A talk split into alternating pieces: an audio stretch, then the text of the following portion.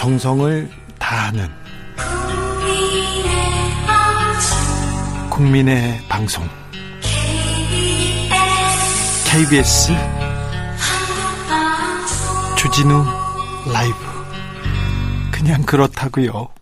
주진우 라이브 함께하고 계십니다. 라디오 정보센터 다녀오겠습니다. 조진주 씨. 오늘의 정치권 상황 깔끔하게 정리해드립니다. 여당, 야당, 크로스. 최과 박과 함께. 제가 박당.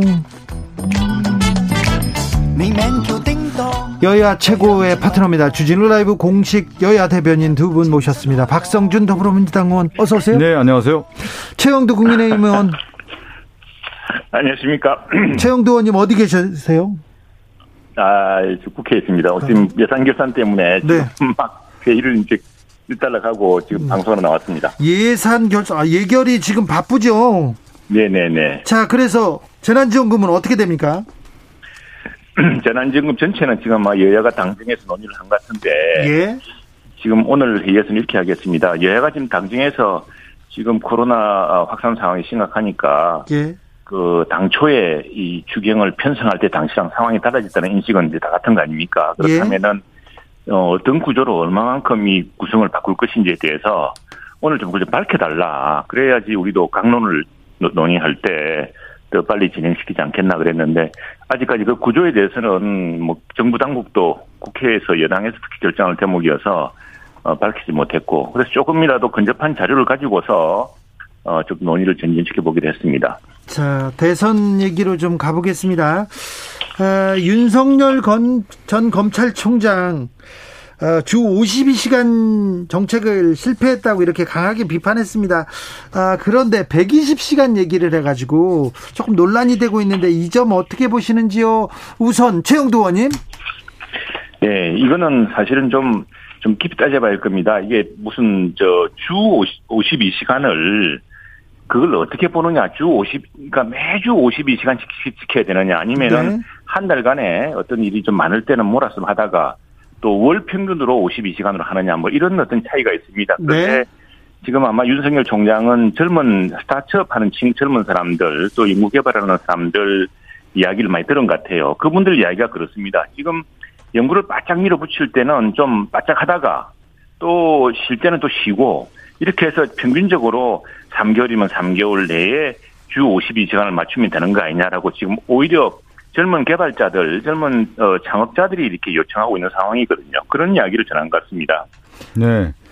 근데 저는 이제 그 정치인 또 대통령 후보가 얘기하는 그 언어에 자신의 철학이 담겨 있거든요. 예. 그다음에 그 삶의 어떤 궤적이 담겨 있는 건데 이분이 노동에 대한 부분을 깊이 있게 생각했는지에 대한 부분이 좀 걸리더라고요. 왜 네. 이런 얘기를 드리냐면 120시간이라도 바짝 일해야 된다 얘기할 때 120시간을 그냥 생각해보고 얘기했는지 네. 일단은 의문이 들더라고요. 그렇진 않았을 거예요. 네. 우리가 이제 법이라고 하는 경우는 52시간 이렇게 뒀을 경우에는 이 법의 기본적인 것은 최소 공약수를 두는 거거든요. 예. 그래서 누구나 지킬 수 있는 어떤 그 규정을 두는 거고 노동이라고 하는 그 가치를 인정받고 삶의 의미까지 삶의 가치까지 인정받는 시간을 우리가 얘기를 하는 건데 120시간을 얘기했을 때 그 취지가 도대체 어떤 의미로 얘기하는 것인지 저, 저는 납득이 안 되고 제가 이 자료를 보니까요. 1960년대 전태일 열사가 일했던 평화시장에서 어린 여공이 주 98시간 노동에 시달렸다고 하더군요. 이제 120시간이라고 하는 것은 어떻게 산술적으로 나- 날 수가 있는 것인지, 어, 윤석열 전 총장이 이러한 얘기를 할 때는 기존의 노동에 대한 의미와 노동의 가치에 대한 것들도 충분히 생각하고 지금 노동 현실 그리고 삶의 문제까지 좀 생각을 해서 담아야 되는 것이지 그냥 단순하게 옛날에 생각했던 그런 생각을 가지고 그냥 툭 던지듯이 얘기하면 안 된다. 저는 그냥 툭 던지듯이 얘기한 것이 요즘에 보면은 잦은 실수가 있어요. 그 실수도 반복하면 실력이라고 하는 건데 그 실력을 보여주는 게 아닌가. 예. 공모 사원님께서 120시간을 빡세게 일하면 쉬게 해주나요? 더 시키지. 그러게요. 120시간까지도 일할 수 있다. 이렇게 하면 또 회사에서는 일을 더 많이 시킬 거 아니에요. 아니죠. 그거는 근로기준법이 얼마나 무서운데요. 이게 그리고 지금 옛날 이제 그 시절이 아니고 예. 지금 이제 주 52시간 논의라는 게 그렇습니다. 주 52시간을 매주 단위로 끊어서 52시간제로 하면은 네. 이제 어떤 노동시장이라든가 우리 기업 사업장에서 또는 창업 벤처 이런 데서는 융통성이 없어지지 않습니까? 네. 네. 일이 많을 때는 바짝 몰아서 하고 그래서 지금 이제 우리 박성준 의원님이나 또 많은 분들이 걱정하듯이 뭐 또 일 시키면 더 시킬 거 아니야 그러지만 근로기준법이라는 게 명확히 있기 때문에 그렇게 할 수가 없고요. 그리고 지금 주 52시간 논의의 핵심은 그 주 평균 주 52시간을 한 달로 한 주로 끊지 말고 세 달 뭐 이런 단위로 끊어서 세 달 내 주 평균을 20, 52시간 하자 뭐 이런 이야기입니다. 예, 근데 이렇습니다. 제 그 지역이 마산 하포인데 이게 유명한 국제 무역항입니다. 무역항에 항운 노조면은 이제 노조 아닙니까? 노조 노조에서 그런 이야기가 나옵니다. 이 항구의 경쟁력은 빨리 선적하고 빨리 물건을 내리고 하는 건데 배가 들어왔는데 주 52시간 지킨다고 계속 미루면은 이 항구의 경쟁력이 떨어집니다. 그렇다고 그러면 항군에서 일하는 노동자들을 몰아내고 다른 노동자들을 써서 할 수는 없는 거 아닙니까? 그래서 배가 들어올 때는 많이 하고 또 그 배가 안 들어올 때는 좀 쉬고 하는 이런 탄력적인 예. 근무제로 하자는 식이기 때문에 네. 이게 과거에 우리 전태일 열사 때하고는 좀 다른 아니 그러니까 네. 뭐냐면 이제 120시간에 대한 얘기를 했기 때문에 제가 그걸 언급을 하고요. 예, 예. 지금 최영두 의원님이 얘기한 것처럼 노동 시간에 대한 얘기를 누구나 이제 하게 되는 건데 그러니까 양적 시간을 얘기하는 게 아닙니다. 요즘에 노동 시간이라는 것은 얼마나 많이 일했느냐보다는 얼마나 효율적으로 일할 수 있느냐에 대한 부분이고요. 그 효율적으로 일할 수 있는 환경을 조성해 줄 수 있느냐. 그래서 노동 환경을 개선하면 그것이 생산성이 높여준다라는 것이 높아진다라는 것이 지금 학계가 됐던 노동계의 다 일반적인 시각 아니겠습니까? 그리고 산업 경쟁력을 강화하기 위해서는 더 일자리를 만들어야 된다. 이런 얘기가 나오는 건데 단순하게 양적으로 노동 시간을 많이 해서 그것을 일할 수 있다. 그것이 오히려 노동의 생산성이 높아진다라는 것은 60년대, 70년대의 어떤 산업화적인 시각이다. 지금의 시각과는 좀 동떨어져 있다는 말씀 을 드리고 싶습니다. 대구를 봉쇄한다는 네. 철없는 미친 소리가 나와 시민들의 상실감이 컸을 것 이렇게 얘기를 던졌습니다. 대구에 가서 이 부분은 어떻게 보시나요? 최영도 의원님? 음, 제가 그 어디서 그런 이야기를 했다는 이야기죠. 뭐 대구에 내려가서 윤 전 총장이 대구 찾아가지고 대구 봉쇄한다는 네. 철없는 미친 소리가 나와서 시민들 상실감 컸을 것입니다. 이렇게 얘기하셨어요. 아, 아 지난번에 왜 대구에 코로나 확진자가 몰렸을 때 네, 지난해 네. 봄이죠. 봄에 네. 이제 어, 여당의 어떤 관계자가 대구 봉쇄 발언을 했다가 물러나고 사과하고 그랬었죠. 그러니까 이제 그 코로나 이 저 방역을 하면서 정부에서 너무 정치적으로 자의적했던 그런 미숙함을 이제 비판한 대목이고 특히 그 당시에 대구 시민들이 입었을 상처를 윤석열 총장이 이제 표현한 것이겠죠. 네. 자, 가장 정치적으로 쉬운 방법 중에 하나가 뭐냐면 지역에 가서 지역민들에게 선동의 의미를 좀 담는 언어를 쓴다고 하는 건데 그 대구에 찾아가서 지금 코로나 방역과 관련된 지금 코로나가 굉장히 어려운 심각한 수준에 있는데 거기에 가서 어, 지난해지 않습니까? 지난해에 있었던 얘기를 꺼내서 그것도 봉쇄 얘기를 하면서 약간의 어떤 대구민들에게 지역적 감, 감정을 자극하는 언어를 쓰는 것 자체가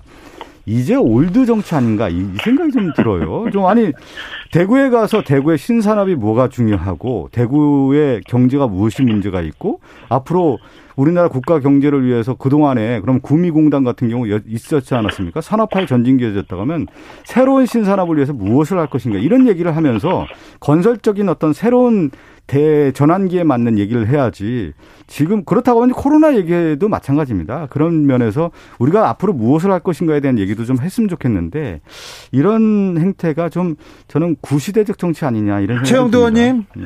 그 이야기를 했을 거예요.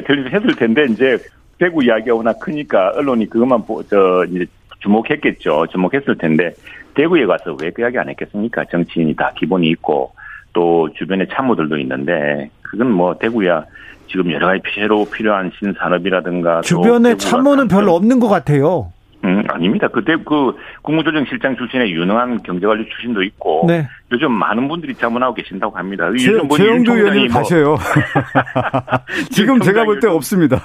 윤 총장이 요즘 그 밀턴 프리드만의 책도 읽으시고 아주 그 철학적으로 또 정책적으로 깊어지고 넓어지고 있다는 아니 벼, 락치기로 지금 프리드만 책을 읽고 읽어서 지금 이제 대선 시험을 치른다고 하면 어떻게 합니까? 남정원님께서 이제 갔다 하면서 보는 거죠. 예. 남정호님께서 이제 정치인입니다. 정치인은 자기 말에 책임을 질 수 있어야 합니다. 자기가 말해놓고 문제되니까 딴 사람이 이야기한 거 전달한 거다. 이건 정치인으로서 윤석열 씨 능력 부족으로 보입니다. 이렇게 얘기하고요. 6540님께서는 국회의원부터 주 120시간 좀일좀 하시고 일주일 쉬세요 얘기합니다. 그런데요. 예, 예. 자꾸 이렇게 음 윤석열의 입 자꾸 논란이 됩니다. 논란거리인지 아닌지는 국민들이 판단하겠지만 자꾸 이렇게 기사가 나오는데 국민의힘에서 약간 네. 우려 섞인 시각으로 보는 것 같습니다. 그래서 사실은 어제 그제 며칠 전에 최재형 전 감사원장이 입당하면서 네. 그 굉장히 그 참 여야 모두 통틀어서 이 평판이 높은 김용우 전 의원을 이제 첫, 저, 접근으로 그러니까 그렇죠. 대변인격으로 네. 또 언론 언론에 적극적으로 이제 이 삼지 않았습니까? 네. 영입하지 않았습니까? 네. 그거 보고 참 잘됐다 이고 우리 또 당내에서도 평판 좋은 몇 분들이 이제 실제로 돕는다 하시고 네. 어, 그 하신다고 해요. 그리고 우리 사무총장도 유권 해석이 당내에서 네. 당내 주자를 돕는 것은 의원들이 돕는 것은 그건 뭐 어, 좋다, 뭐 관계없다. 당규에 최영도 의원님, 그럼 네네. 윤석열 전 총장은 평판 나쁜 사람들이 돕고 있습니까 지금? 아닙니다. 빨리 오셔서 네. 빨리 오셔서 좀 돕도록 아마 윤 총장께서도 저런 이제 우리 당 의원도 연락도 하시고 그런 것 같은데 그러니까 제가 대표적으로 네. 대표적으로 이제 우리 저 윤희석 의원 같은 분이 그러니까 빨리 들어오세요 그렇게 하신다는 거 아닙니까? 네. 그 제가 어, 최영두 의원이 밀턴 프리드만 책 읽는다고 제가 생각이 들어서 그런데 1980년대요. 우리가 얘기할 때 네. 작은 정부냐 큰 정부냐에서 케인지안과 네. 밀턴 프리드만의 어떤 작은 정부 이런 얘기들이 끊임없이 통화주의죠. 논의가 뭐 통화주의 예. 이렇게 얘기를 예, 하면서 예. 다 알고 예. 있지 않습니까? 그러니 뭐냐면 이 윤석열 후보가 80년대 책을 보고 있는 거예요, 다시. 지금 그런 얘기고, 지금 얘기하는 거, 아니, 지금 얘기 잠깐. 예, 예, 예. 이게 뭐냐면, 지금 이제 공부한다라는 의미는 준비가 안 됐다는 얘기고, 또 하나가 얘기하면, 지금 대전환기 아닙니까? 에너지 대전환, 디지털 대전환, 그리고 기후위기. 이런 것들에 대한 담론에 대한 공부를 해서 답을 내야 되는 것이죠. 80년대 우리 학교 다닐 때 봤던 책을 지금 다시 본다라는 게, 다시 복습한다는 거 아니겠습니까? 80년대 다시 고시 공부하러 가는 건가요? 아니 저기 지금 네. 최형두 의원의 책 American 네. 트라우마라도 읽어야 돼요 지금. 그럼요. 외교에 대한 공부도 좀 하시고. 지금 지금 프리드만으로는 안 됩니다. 네.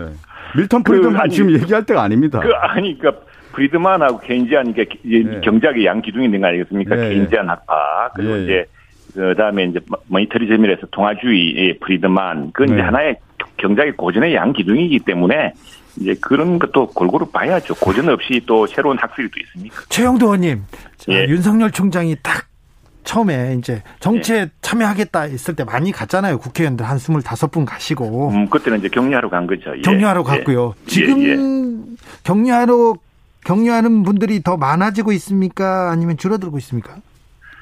많아지고 있다고 봐야죠. 빨리 빨리 입당 안 하시나 기다리고 있고. 네. 아니 오늘 제가 그 모 의원하고 예. 또 방송을 했거든요. 그 예, 국민의힘에 예, 예.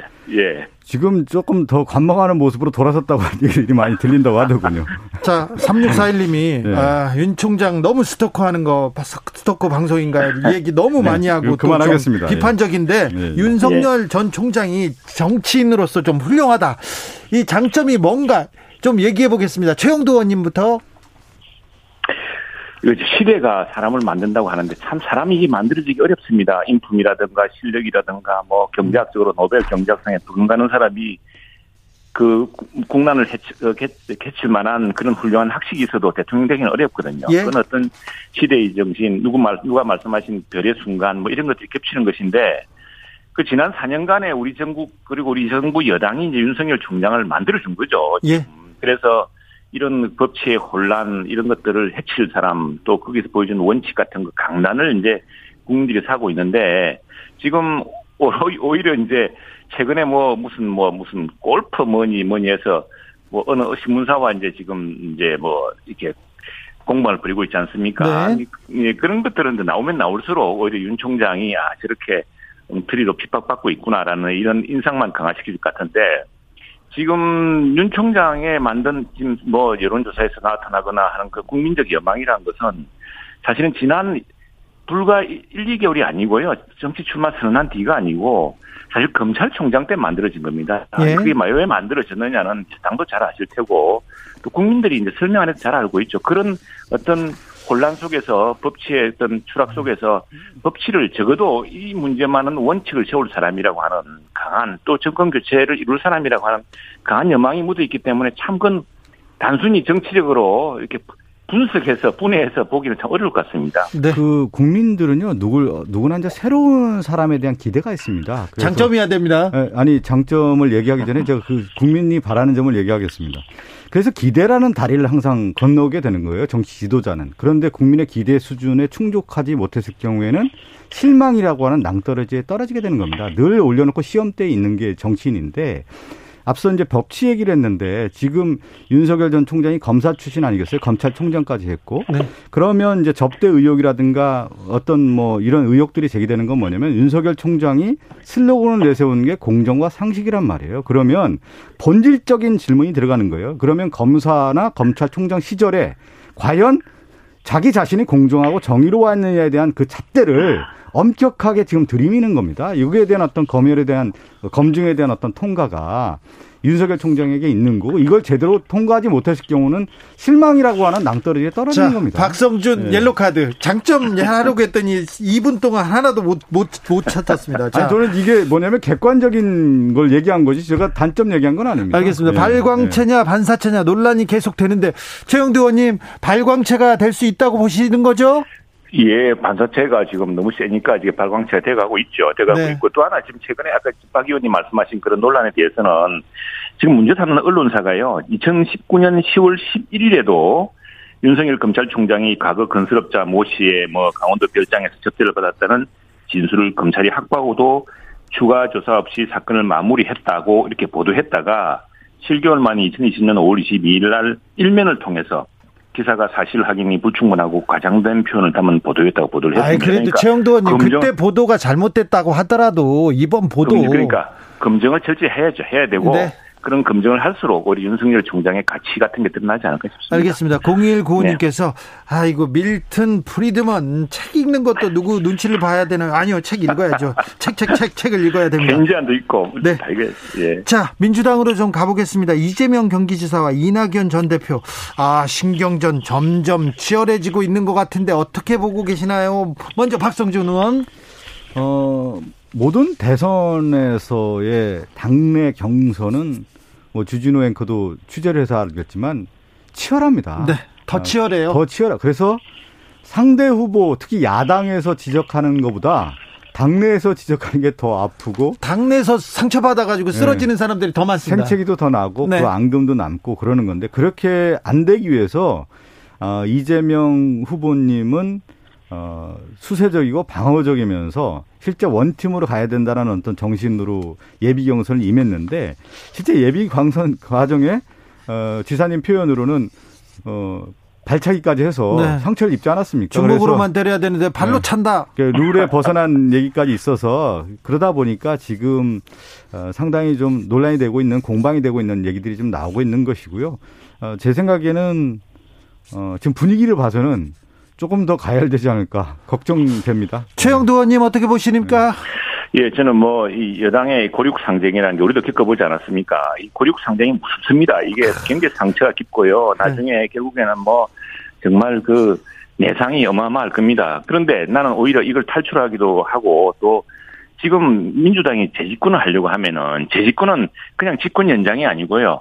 양정철 원장, 전 원장이 했다는 것처럼 현직 대통령의 실수와 한계를 딛고 일어서는 겁니다. 그건 뭐겠습니까? 예, 근데 지금 청해 부대에 갔던 우리 군인들이 전부 확전 사태로 돌아오는 그런 큰 사건이 있지 않았습니까? 그런데 어느 군 통수권자 한 사람 이야기하는 사람 없고 여당 대선 주자라는 분 한 분 책임 있게 말하는 분이 없거든요. 나는 그런 데서 오히려 차별성을 보여야 되고 이 정부가 잘못한 부분은 책임지고 극복해 나가겠다는 그런 걸 네. 보여야 되는데 이제 저렇게 네 분이 싸, 저, 이렇게 보력 상정이 깊어지면은 어, 점점 더좀 편해진 결과를 것 같아요. 이렇게 보면 이제 고륙산쟁이라는 표현인데 저는 이렇게 봅니다. 이제 문재인 대통령의 지금 지지율이 안정적으로 나타나지 않습니까? 그러면서 어, 정권 재창출, 재집권에 대한 우리 민주당의 절실함과 절박함이 매우 크고요. 그런데 이제 그와 반면에 여론조사를 또 해보면 정권 교체 지수가 매우 높게 예. 나타납니다. 그것은 상당히 위험 신호기 때문에 네.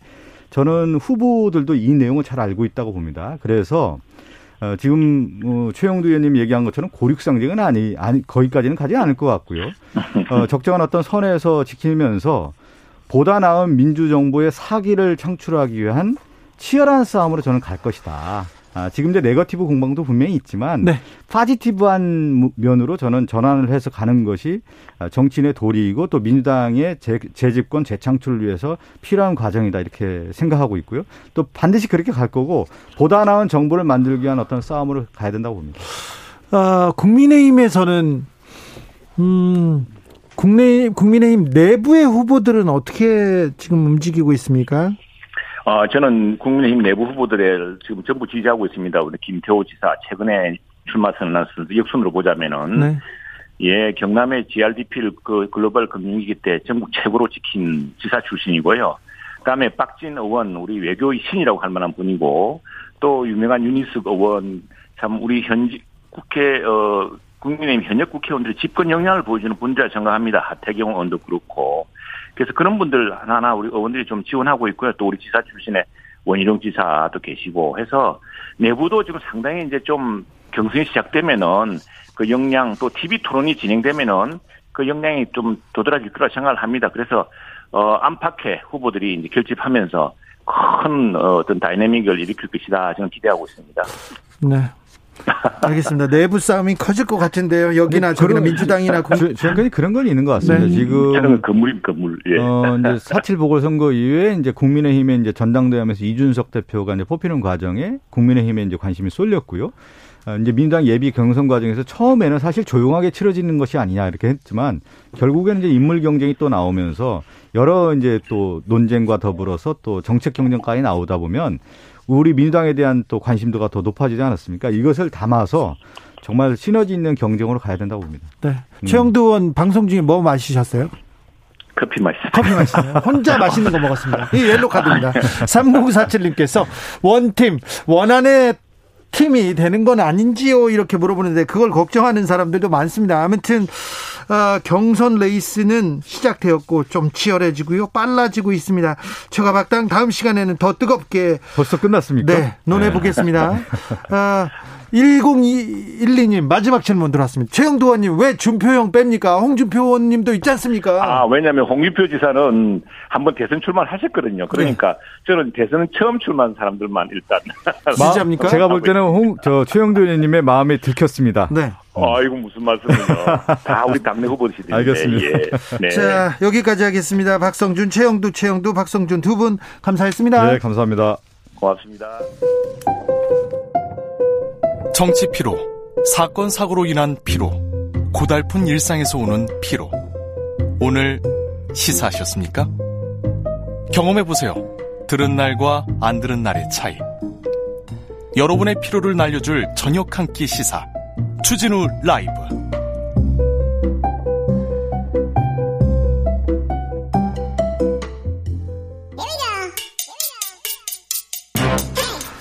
뉴스를 향한 진지한 고민 기자들의 수다 라이브 기자실을 찾은 오늘의 기자는 은지옥이요 시사인 김은지입니다 첫 번째 준비한 뉴스 가볼까요? 네 혹시 GD 리스트라고 들어보셨나요? GD 리스트 G드래곤하고는 전혀 상관없죠. 네, 우리가 흔히 알고 있는 GD는 사실 G드래곤이긴 한데요. 네. 새로운 GD 리스트라는 말이 나왔습니다. 네.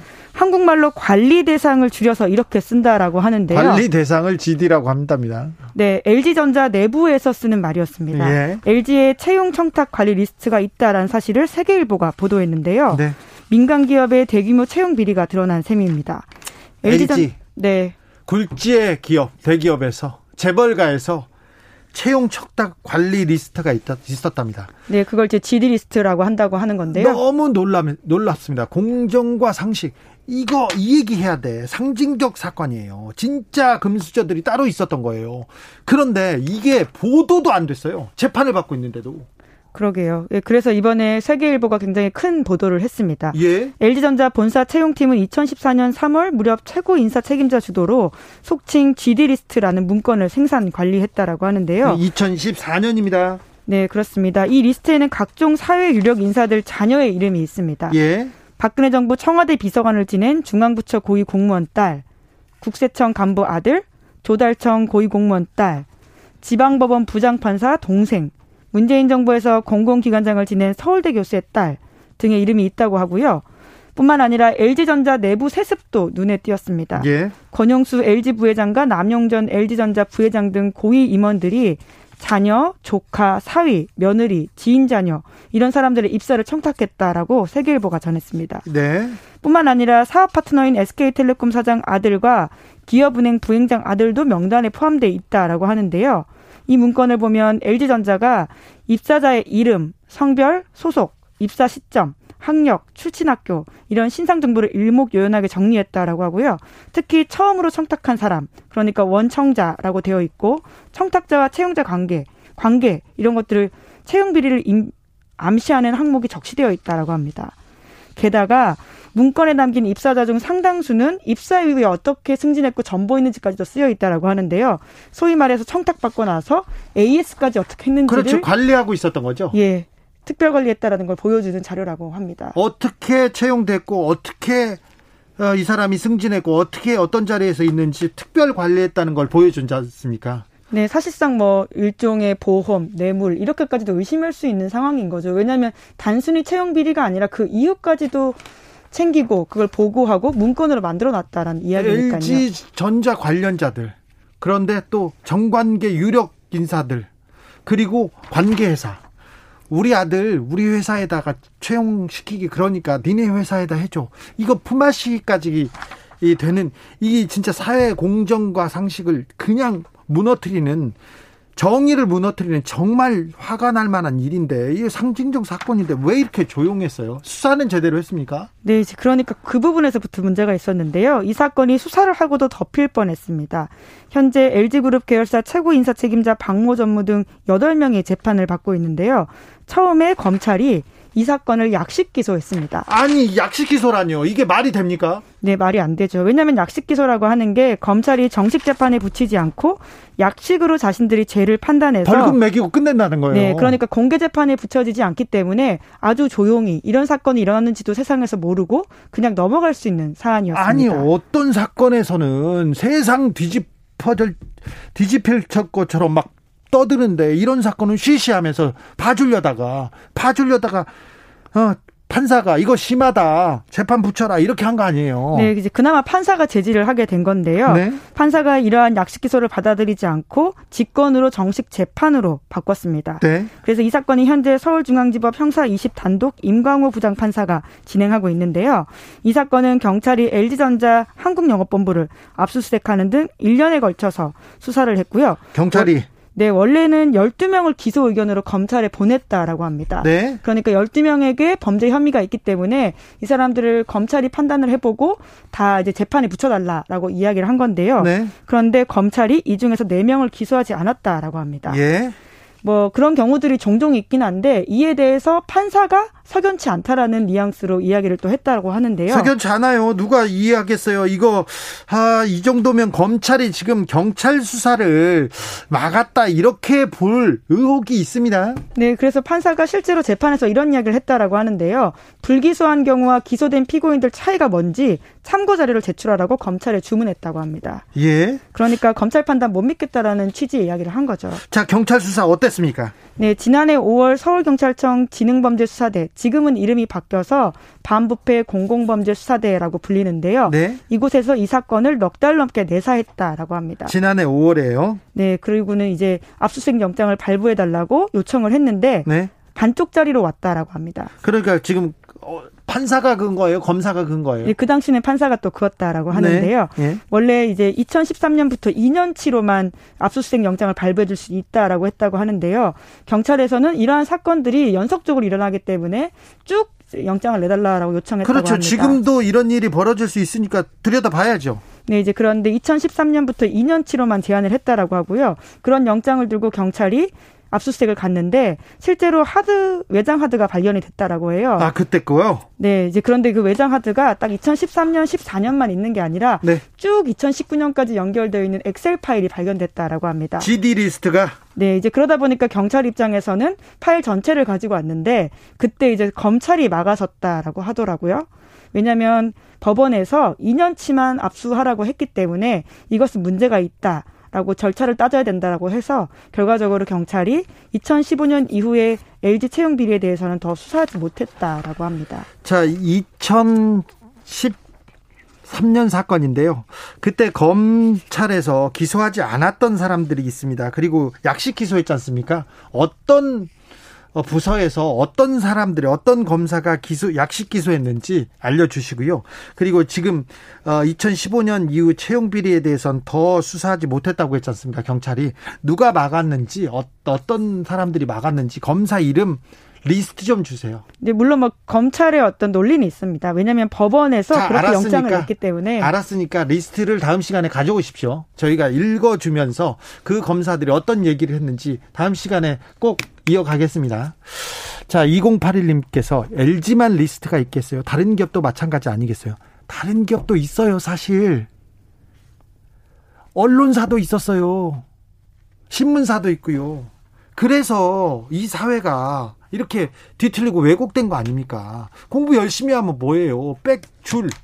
강원랜드 채용 비리 어떻게 해결됐습니까? 그때 누구 꽂아라 했던 국회의원들 아직 떵떵 소리치고 다니고 있지 않습니까? 자, 이 사건, 자, 우리 사회를, 우리 사회 공정을 무너뜨리는 상징적 사건입니다. 우리라도 크게 떠들어야 되겠습니다. 세계일보에서 좋은 보도했는데요. 자, LG의 GD 리스트, 채용 청탁, 청탁 관리 리스트 누가 막았고 어떤 검사들이 수사 못했는 못했는지 안 왔는지 이 그 부분 다음 시간에 만나볼게요. 다음 시간에 이, 이걸로 시작하겠습니다. 자, 다음 뉴스로 가볼까요? 네, 낮에는 김학의 사건을 수사하고 밤에는 술 접대 받은 검사가 있었습니다. 아우, 또 누구예요? 어떤 검사야? 검사 이름부터 대. 네, 유아무개 검사라고 하는데요. 유아무개라고 하지 말고 검사 이름을 대주세요. 예, 제 시사인 기사를 읽어보시면 자세히 네. 알수 있습니다. 다음 시간에 제가 제가 이름 부르겠습니다. 자. 네, 김봉현 전 회장의 술접대 사건 기억하시죠? 기억하지요. 예, 그 유명한 99만 원 불기소 세트 풍자를 나, 낳은 사건인데요. 그렇죠, 나노 기술. 네, 김봉현 전 회장이 2019년 정관 출신 변호사를 통해서 현직 검사 3명에게 천만 원 상당의 술접대했다 이렇게 밝히면서 불거진 사건이었는데요. 그렇죠.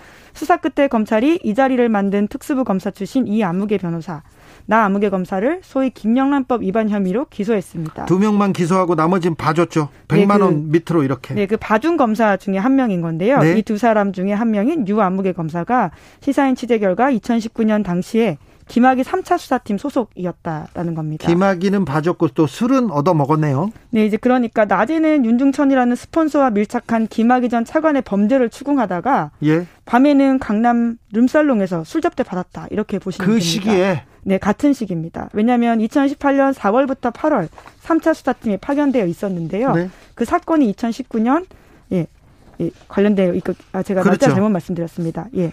근데 2018년 예, 그 시기였습니다. 시기였으니까 예, 19년이요. 예. 19년이요. 네네. 그러면 아무튼 김학이 사건 수사 사건 때, 수사하다가 예, 저녁에는 또술 예. 먹었습니다. 자, 아 이분 이 검사가 검찰 수사 딱 시작하자마자 휴대전화 잃어버렸어요. 그분인가요? 네, 사실 다 잃어버렸 다고 해서요. 이 검사만 그런 건 아닌데요. 어떻게 공교롭게도 유검사의 집과 사무실을 압수색하기 바로 이틀 전에 자기 휴대전화 잊어버렸다 이렇게 주장했습니다. 네. 베이비페어 박람회 갔다가 잊어버렸다라고 하는 건데요. 앞서 말씀드린 것처럼 공교롭게도 모두 그 시기에 휴대전화 잊어버렸습니다. 자기네들은 그렇게 휴대전화 바, 바, 바꾸고 잃어버렸다고 하면서 무슨 아 참. 네, 그런데 이제 검찰 조사 처음 받을 때만 하더라도 유 검사가 네. 김봉현을 만난 사실이 없다라고 부인을 했었는데요. 네. 그러자 검찰이 술 접대가 있었던 날 유 검사의 10여 시간 체크카드 를 확인했습니다. 네. 그러자 택시를 이용한 사실이 발각이 되었고요.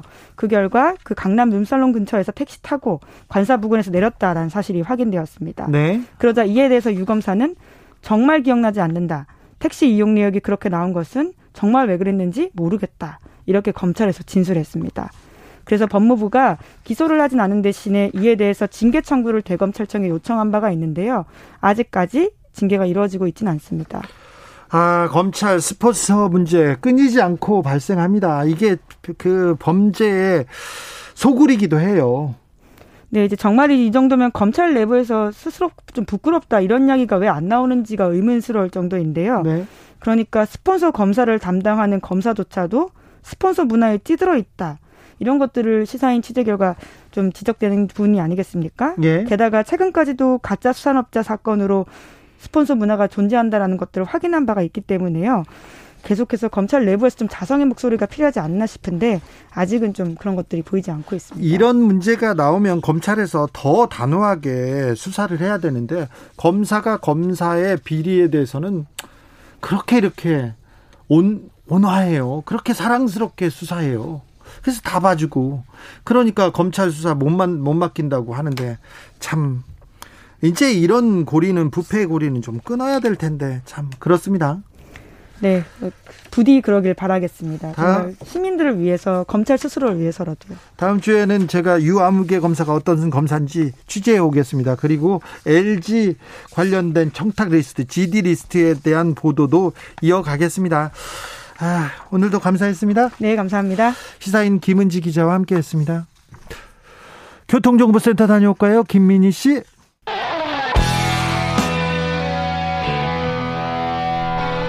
스치기만 해도 똑똑해진다. 드라이브 스루 시사 주진우 라이브.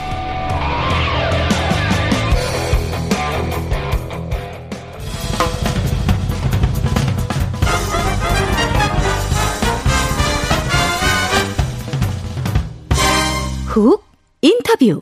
훅 인터뷰 이어가겠습니다. 독일의 마을이 물에 잠겼습니다. 100여 명이 숨졌고요. 이틀 동안 내린 유례 없는 물폭탄 때문인데요. 아, 미국에서는 대형 산불이 꺼지지 않고 있습니다. 10km 높이의 불구름이 치솟았다고 하는데 아직도 꺼지지 않고 있다고 합니다. 우리는 어떻습니까? 폭염이 기승입니다. 마른 하늘에 날벼락 그리고 소다 소나기 이어집니다. 무서울 정도입니다. 지금 지금 이 시간에도 그렇고요. 아까도 그랬어요. 어제도 그랬고요. 그제도 그랬습니다. 뉴욕타임즈는 아무도 안전하지 않다. 극단적 기후가 부유한 세계도 강타한다. 이런 제목의 기사를 보도했습니다. 지구 온난화 아닙니다. 기상 이변 아닙니다. 기상 재해죠. 아, 기상 재난은 어디나 누구에게나 옵니다. 이미 와 있습니다. 지금 우리가 지구를 위해 해야 할 일 알아보겠습니다. 김백민 부경대 환경대기학과 교수 안녕하세요. 네, 안녕하세요. 연일 폭염이 계속되고 있습니다. 그리고 비가 비가 쏟아지다가 지금 그치고 한반도 확실히 예, 기상 이변인 것 같습니다. 위기인 것 같습니다. 이 달라진 기후 자체 어떻게 봐야 됩니까? 네, 우리가 지금 일어나고 있는 여러 가지 현상들을 기후와 관련된 현상들을 통틀어서 이제는 지구 온난화라고 하지 않고요. 예. 이제 기후 위기라는 용어를 사용하고 있습니다. 네. 네 세계 도처에서 어, 인류의 생명을 위협하는 여러 가지 사건들이 기후와 관련된 사건들이 연일 터지고 있고요. 굉장히 심각하게 받아들여야 할 것 같습니다. 심각한데 더 심각해진다고 합니다. 열돔 현상 일어난다는데 열돔 현상은 뭐예요? 네, 열돔 현상은 어, 일반적으로 그 여름철에 어, 지표면이 달궈져서 뜨거운 공기가 상승하게 되면 이제 며칠 뒤에 사라지고 또 차가운 공기가 들어오고 하는 게 날씨의 원리인데요. 근데 한 곳에 지금 어, 며칠씩 이 뜨거운 공기가 상층의 어떤 뚜껑과도 같은 그런 고기압에 짓눌려서 열기가 빠져나가지 못하고 돔처럼 한 곳에 계속 갇혀 있는 현상을 열돔 현상이라고 우리가 말하고 있습니다. 2004년에도 그랬고 2018년에도 여름이 무더웠다고 기억하는데 올해도 비슷합니까? 올해는 더 덥습니까? 네, 올해도 지금 이제 열돔 현상이 시작이 됐고요. 어, 기상청 전망에 따르면 이제 내일 모레 이제 서울 기온이 36도를 넘어갈 것이라고 예상을 하고 있습니다. 예. 2018년에 어, 이제 기록적인 폭염이 덮쳤을 때 어, 서울이 거의 39도가 넘어갔었거든요. 예. 근데 이번 폭염은 어, 전문가들 생각으로는 그 정도까지는 못 미치지 않을까라는 생각은 하고 있지만 거의 그 수준에 근접할 거라는 생각은 하고 있어서 어, 철저히 대비해야 되겠습니다. 더울수록 에어컨 틀 수밖에 없는데요. 에어컨 돌아가면 실외기 그 돌아가고 실외기 온도 때문에 더 더워지고 이 더위가 그 에어컨하고 상관이 있습니까? 어, 네. 그것은 이제 우리가 도시, 도시가 농촌보다 훨씬 더 뜨겁잖아요. 네. 그런 것들은 에어컨 열기들이 큰 영향을 주는 거지만, 거시적인 관점에서 우리 지구온난화를 논할 때는 그 에어컨 열기가, 어, 중요한 게 아니라, 인간이 사용하는 그 화석 연료에 의한 온실 효과가 가장 중요한 원인이 되겠습니다. 예. 북미 네. 지역, 미국, 캐나다에서 지금 50도가 넘는 폭염 계속되고 있는데 네. 이 우리나라 더운 거 그리고 북미 지역 더운 거 이것도 다 기후 위기와 관련된 건가요? 어, 우리 그 기후 과학자들이 가장 곤란할 때가 언제냐면 어, 기자분들이 이것도 기후 위기 때문입니까라는 한 질문 하셨을 때인데요. 네. 어, 개별적인 어떤 극단적인 현상을 기후 위기, 지구 온난화랑 연결하기는 굉장히 어렵습니다. 네. 대신 우리가 말해줄 수 있는 건 이런 극단적인 현상이 매해 반복된다든지 우리가 2018년에 100년 만에 폭염이 왔었는데 네. 3년 만에 또 거기에 준하는 폭염이 오지 않습니까? 예, 요럴 때 우리는 이제 어 기후 위기의 실체가 드러나고 있다라고 얘기를 하고 있죠. 예. 그런데요, 한 20년 네. 전에도 KBS 뉴스에서 기후 위기, 기- 지구 온난화 얘기했던 것 같아요. 그냥 뭐 하는 얘기 아닙니까? 진짜 더워지고 있습니까? 네네. 지구 평균 온도는 꾸준히 상승하고 있고요. 예. 특히 이제 우리나라 같은 경우에는 지구 평균 온도보다 약 1.5배 내지 2배 정도 빠른 속도로 평균 기온이 상승하고 있다라는 것은 이제 뭐 기상청에서 계속 감시하고 있습니다. 아, 심각하네요. 예, 그, 예, 과학적인 증거가 다 있습니다. 네. 예. 최근 몇 년간 기후 변화, 이 기상 이변 양상에서 좀 특이할 만한 점이 있습니까? 어, 아무래도 특이할 만한 현상은 블로킹 현상이라고 저는 생각을 합니다. 블로킹이라 그러면 좀 생소하신 어, 분들이 계실 텐데 쉽게 말해서 기류가 한 곳에 머무르는 겁니다. 예. 이제 날씨라는 게 맑았다가 흐렸다가 왔다 갔다 하지 않습니까? 예. 좀 더웠다가도 금방 또 이제 찬 기운이 들어오고 하면은 해소가 되는데 이 블라킹 현상 한 곳에 오래 고기압이 혹은 어, 저기압이 머무르는 현상이 일어나면 이제 어, 어 이제 사망자도 속출하고 예. 이 현상 자체가 굉장히 심각하게 어, 바뀌고 있죠. 그래서 최근 이제 이 블라킹 현상이 세계 도처에서 급증하고 있는데 이게 좀 심각한 어, 현상이라고 보고 있습니다. 원인은 뭔가요?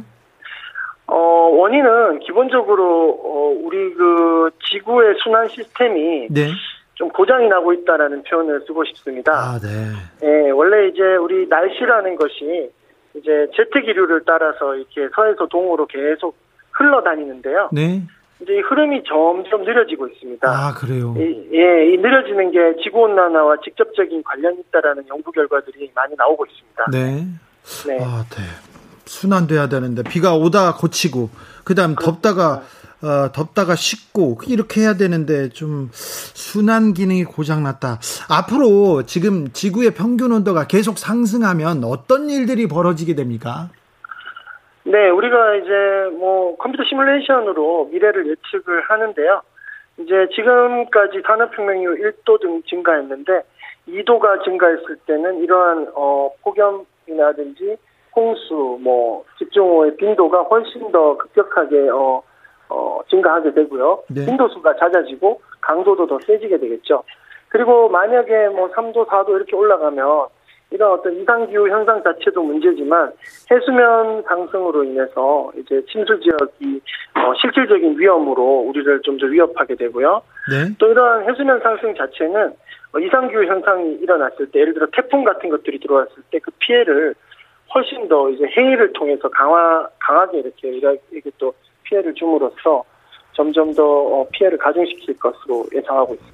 얼마 전에 우리나라에서 P4G 기후 정상 회의가 열렸습니다. 그래서 각국 그렇습니다. 정상들이 기후 위기에 대비하자고 하고 탄소 배출 감축하자 방법을 논의했습니다. 아, 이 논의 이 내용에 대해서는 어떻게 보셨는지요? 좀 성과를 거둘 수 있을까요? 어, 저 솔직하게 말씀드리면 어, 1.5도 지구 산업혁명 이후 지구 온도를 1.5도 선에서 억제하자 온도 상승을 라고 어, 우리가 어, 정치인들을 위주로 이렇게 어, 협의를 한 것은 이제는 조금 실효성이 없지 않나라는 생각을 하고 있습니다. 그냥 제 생각이 아니라 예. 어, 연구 결과들이 나오고 있습니다. 그럼 1.5도 어떻게 해야 됩니까? 아, 네. 어, 제가 생각할 때는 그 1.5도 타겟이나 2도 타겟을 못 지킨다고 하더라도 우리가 과도한 또 공포감을 가지는 것도 또한 어, 문제라고 생각합니다. 예. 곧 뭐 1.5도를 못 지켜서 지구가 멸망하니까 뭐 굉장히 다급한 마음으로 대비를 하는 것보다는 네. 우리의 지구 온도라는 게 한 2도, 3도 올라가도 또 과학 기술이 발달했기 때문에 또 우리가 대비를 할 수가 있거든요. 네. 그래서 어 적절한 저감 정책과 또 이제 그 대응 정책이 병행이 돼서 국가별로 어 이러한 위기를 타개하기 위해서 과학자들과 기술자들과 모든 학계가 머리를 맞대고 고민을 해야 된다고 생각합니다. 아무래도 화석 연료 이렇게 사용하는 게 조금 지구에는 큰, 아, 좀, 그, 데미지를, 그러니까 큰 피해를 주는 것 같습니다. 맞습니다. 예. 그러면 재생 에너지 쪽으로 이렇게 넘어가야 됩니까? 에너지, 어, 에너지 인프라를? 네, 그 재생 에너지로 넘어가는 것은 이제 거스를 수 없는 대세가 되어버렸습니다. 예. 화석연료 시대가 저문다는 뜻이기도 하고요. 예? 예, 그래서 뭐 예를 들어 뭐 우리가 석기 시대가 돌이 부족해서 청동기 시대로 넘어간 게 아니듯이 예? 뭐 석유를 완전히 한 방울도 남김없이 다 써야 다른 에너지로 넘어가는 게 아니라 예? 이제 이 기후 위기와 에너지 어 대전환의 시대에서 어 신재생 에너지의 전환은 필수적으로 어, 요청되고 있다고 생각해서 우리 국가적인 어 대응이 필요한 상황입니다. 신재생 에너지로 넘어가야 될 시기가 왔다 이렇게 얘기하는데 어떤 부류에서는 계속 원자력만이 희망이다 이렇게 외치는 부류들이 있지 않습니까? 네네네.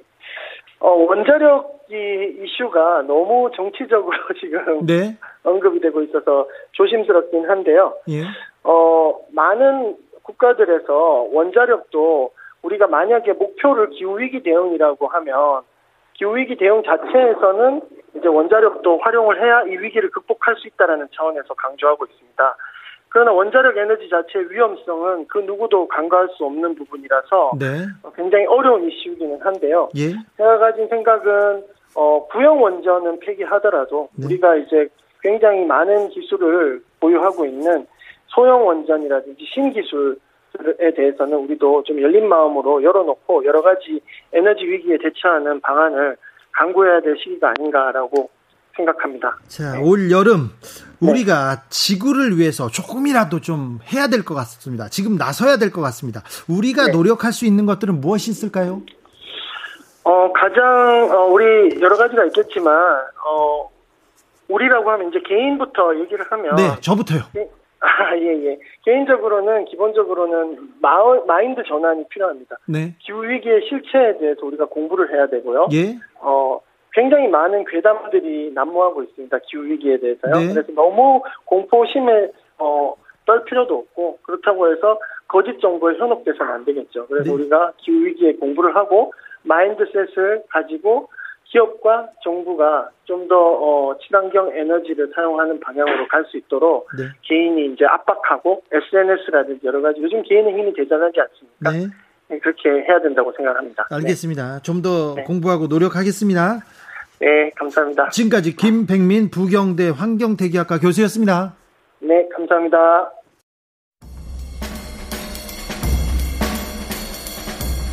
느낌 가는 대로 그냥 고른 뉴스 여의도 주필 일본 골판지 침대 고집하는 이유 아베 형이 골판지 회사 사장이라서 조선일보 기사입니다. 친환경이라고 자랑하던 도쿄올림픽 선수촌에 골판지 침대가 있습니다. 그런데 최근에 성관계 방지용이라면서 조롱거리로 전락했습니다.